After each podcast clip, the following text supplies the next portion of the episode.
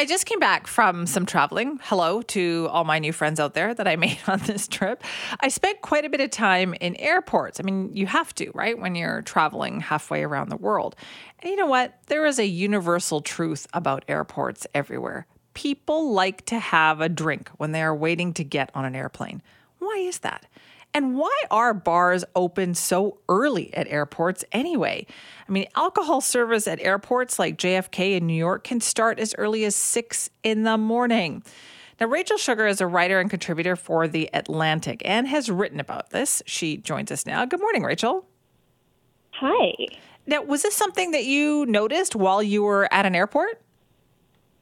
Um, I mean, I'm fascinated by airports. Airports airport behavior is so bizarre to me. Um, the way you feel in an airport is interesting to me. So when when my editor and I were talking about you know things I might work on, um, this sort of uh, little fragment of airport behavior came up. Right. So no matter where you go in an airport, you will undoubtedly find somebody having a drink, no matter what time of day it was. Now you you talked to somebody who was doing that, right? Yes. Tell me about that. Yeah.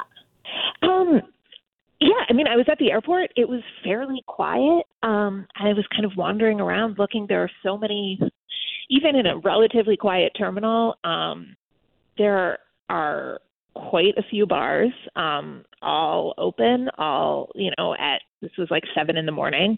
Um, and I started chatting with a woman who was traveling for work and on her second Bloody Mary and very chatty. Um, super nice. Um, and I feel like she was sort of she was airport drinking. Like she was she was drinking an order that she told me she would never order outside an airport. Like this is her this is her airport routine. Wait a minute, what time of day was this? This was, I think, I think by the time I talked to her, it was about nine um, a.m. between seven and nine, nine a.m. Yeah. So she was on her second Bloody Mary. She would not normally go somewhere and order a couple of Bloody Marys at that hour of the morning. What is it about an airport, then, Rachel, that makes people do this? Do you think? Oh my goodness, I think there's so many things going on, um, and I think we'll sort of go starting with like the most obvious um, time zones are a big thing. So it's, you know, whatever time it is in the airport. But for the traveler, it's sort of whatever time their body thinks it is from where they came from. And that could be really different. It may be sort of a more appropriate drinking time um, where they came from. Um, and they may have been up for hours. So, you know, you could have been traveling for, you know, nine hours by the time you're at this airport, and it feels sort of either like it's time for a drink or like it's no time at all. Like you have no sense of what time it is. Um, so I think that's one thing that's going on. I think another thing that's going on, you know, obviously is the possibility of anxiety, like people flying. Oh, that's is true. Unsettling, um, and sort of a way to have your little ritual to um, not think about what you're about to do, which is which is crazy. Flying is crazy. Um, it's stressful. Think, it's stressful, right? And yeah, maybe people do that to right. ease the stress. Yeah, well, right, because there's the there's the flying on the plane, the literal like, how does this work? This is this is unsettling.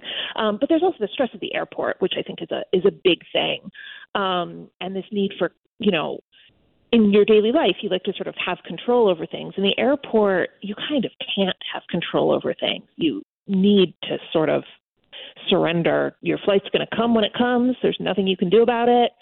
Um, you know, delays are delays, reroutes are reroute. Like there's, you know, it's not really in your interest to be fighting it. And I think sort of uh, some researchers I was talking to we were talking about this, but you know, one one advantage of alcohol is it kind of shuts your brain up a little bit. Um, you don't have control, but okay, you know, you got to surrender. So you might as well drink, I guess, is what people people think helps pass the time. Well, this doesn't just seem like very healthy behavior, I guess. Yeah, no, that's. I mean, that's certainly fair. I, I think you know, there's a, there's there's a pretty strong argument. I think that alcohol does serve sort of social functions, um, and this is one of them. You know, another thing that that I think is going on here um, is that alcohol helps you sort of one social function is that it helps you transition from sort of your daily life to whatever you're doing. And you you see this even with happy hour, right? Like a standard happy hour or having a drink after work is a way to sort of tell your life and your body and you know sort of transition from like this was the work day to this is my leisure time. Um, and I think you know I, I was a person who was sort of high powered and in control of my life, and now I'm in the airport and I'm hmm. sort of going with it. Um, but yeah, I mean, I, I think yeah, I could see I could see that. Like my my airport routine consists of finding any and every bookstore because that's what I'm going to do when I get there. So I guess for some people though, it is I'm going to sit down and have a drink.